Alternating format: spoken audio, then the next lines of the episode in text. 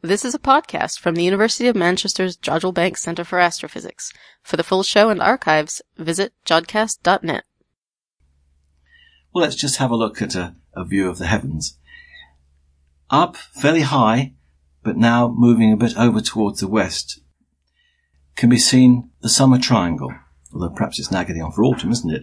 Uh, Altair in Aquila, Vega in Lyra, and Deneb in Cygnus. It's a lovely region of the Milky Way. Down to its left and due south in the evening is the square of Pegasus, part of the winged horse. That actually gives a nice way to find the Andromeda galaxy, one of two. If you start at the top left hand corner, it's called Alpheratz, move one fairly bright star to the left, bend round a bit to another bright star, then turn through 90 degrees to a slightly fainter star and the same distance again, you should see with binoculars or even your eyes on a very dark night the misty glow of M31, the Andromeda Galaxy. The photons that are being recorded on your retina left there about two and a half million years ago.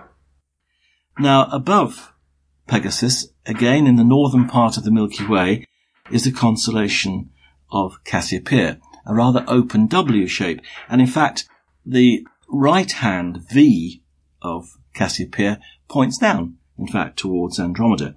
And if you carry the same distance again beyond Andromeda, you'll actually come to M33 in Triangulum. A little bit further along the northern Milky Way is the rather nice constellation of Perseus with the eclipsing binary star, the demon star called Algol. Now that part of the Milky Way isn't as bright as that um, towards the south because we're looking out out of our Milky Way galaxy rather than in towards it.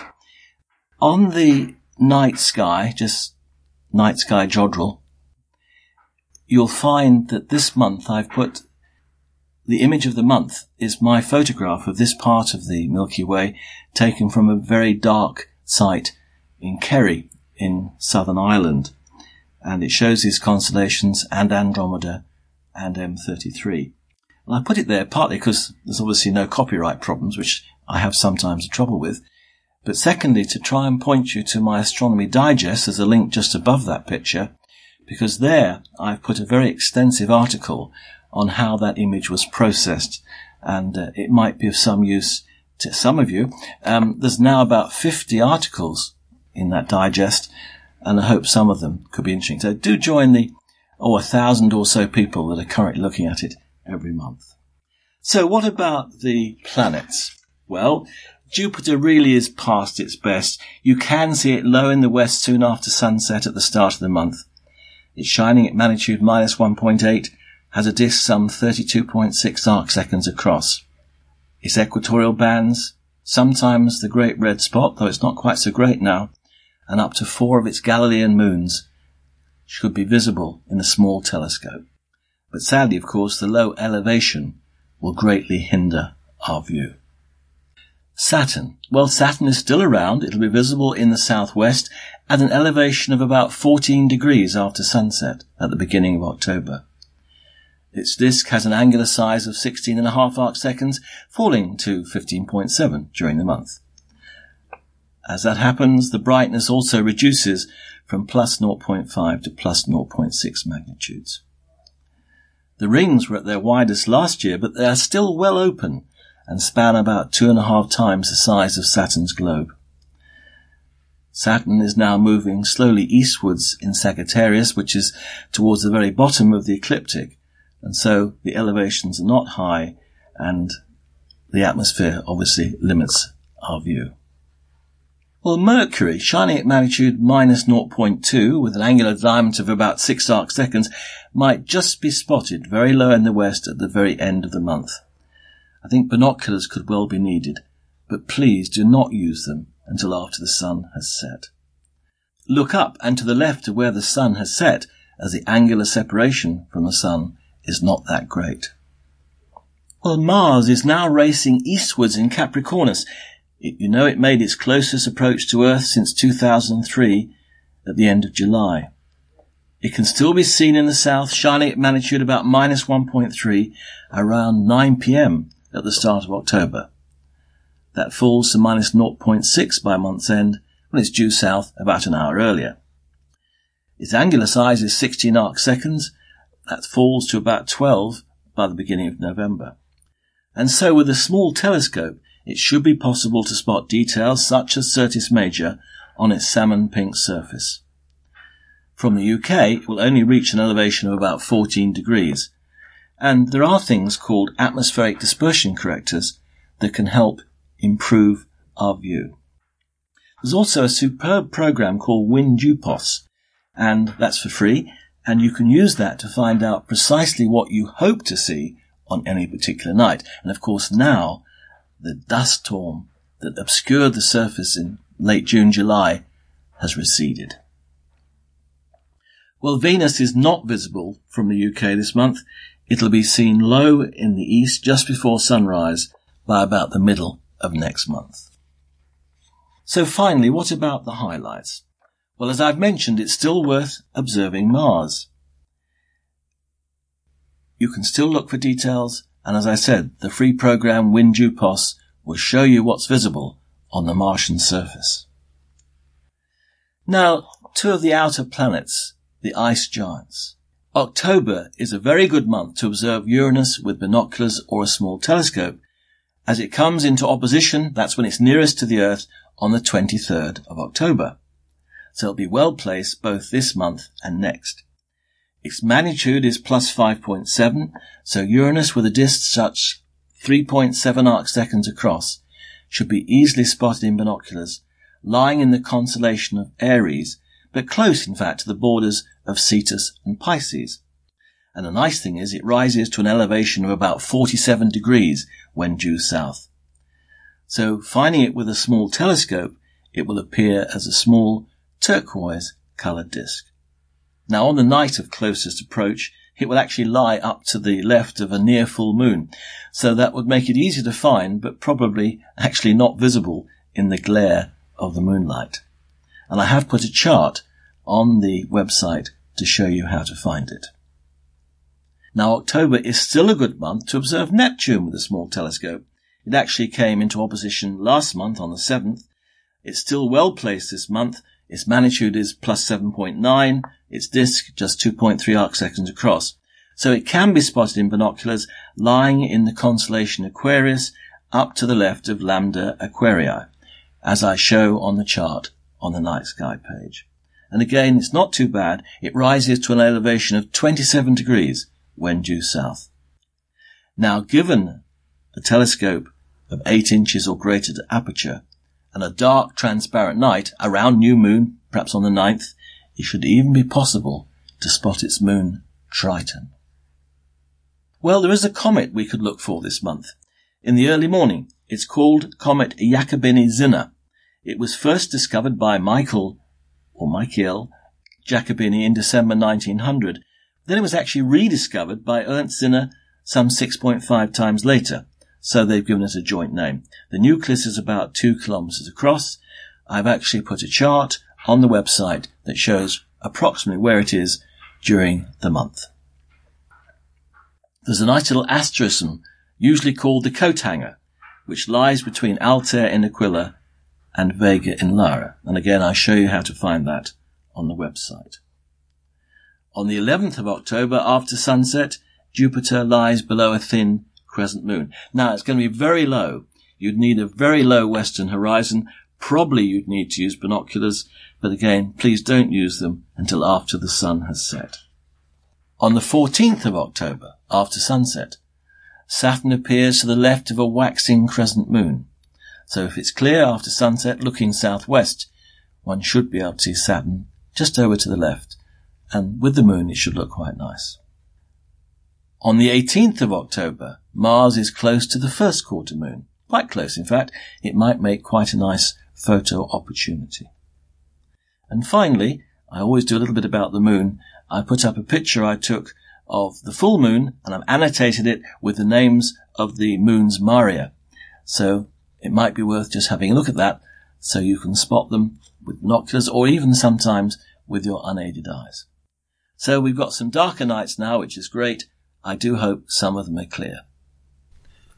Thanks for that, Ian. And now for our Southern Hemisphere listeners, here's the returning voice of Night Sky South, Haritina Mogosanu.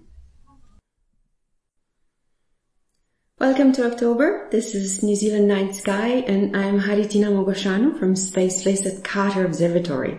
It's great to be back on the broadcast with more stories and wonders of the Southern Hemisphere sky. It's been the winter of the planet here in the Southern Hemisphere and spring has continued the theme. October is still offering a great chance to see many of the fantastic planetary sights that we've become accustomed to over the winter. The start of October sees the sun setting just after 7.30 in the evening as the nights are starting to get shorter and daylight savings has made astronomers stay up an hour extra to view the night sky. The early evening sky is dominated first by Venus and then by Jupiter as darkness falls. Both of the planets start the month in Libra with Venus heading towards the Sun in Virgo by the end of the month. Jupiter is joined by Mercury from the 27th of October for a few days, though it will be a real challenge to see very low on the horizon just after the sun has set at about 15 degrees, so Kiwis will have to head to the coast or climb up some of the high hills to have a chance of a fleeting view of Mercury. Unfortunately, the situation is the same for Jupiter, the planet that has been with us since autumn. It's getting lower and lower in the sky and will make for challenging viewing. Marching up the ecliptic, Saturn is still in Sagittarius and its rings are at a great tilt to view them. A modest telescope and good seeing should reveal the Cassini division. Also in Sagittarius is Pluto, though at a magnitude of 14.3 it's going to be quite a challenge to see unless you've got your hands on a bigger telescope. And even then, at around 0.1 arc seconds across, it's only going to look like a faint star. The dominant planet of the night sky remains Mars in Capricornus and at minus 0.7 magnitude by the end of October, it's still going to be very bright and easy to spot, even if you've got to put up with a lot of light pollution. By the end of October, Mars is around 114 million kilometers away, which is considerably further away than it is as the start of the month, which is 89 million kilometers, showing how fast Earth and Mars are separating. The start of the month will be great for viewing Mars, as it will still be close enough to make out some detail. That is, if the seeing is right and the dust storm that silenced the rover Opportunity has long subsided, and hopefully we'll hear from Opportunity by October. The evening sky has one more planet for the keen astronomer with binoculars or telescopes, and that's Neptune, the eighth planet from the Sun, which we can find in Aquarius. At 7.8 magnitude, it will be easy to spot and will appear as a very small bluish disk. Neptune is a long way away at over 4.3 billion kilometers, that is 242 light minutes or just about 4 light hours away. This time of the year is one of my favorite for viewing deep sky objects and a great place to start is with the Southern Cross and work your way up the Milky Way. Or the other way around. To find the Southern Cross, turn away from the ecliptic and just follow the Milky Way all the way to the two pointers, Alpha and Beta Centauri. We are so lucky here that we can see the Milky Way. There are some great nebulae in it and really beautiful open clusters. In the Southern Cross is one of the most fantastic clusters in the night sky, the Jewel Box cluster, also known as NGC 4755. This little grey cluster has three stars in a line that look a bit like a traffic light, two blue and one red in the middle. The reddish looking star is a red supergiant about 19 times the mass of the Sun. To the right of the Southern Cross is the huge Omega Centauri globular cluster, which at magnitude of 3.7 can be seen by the naked eye.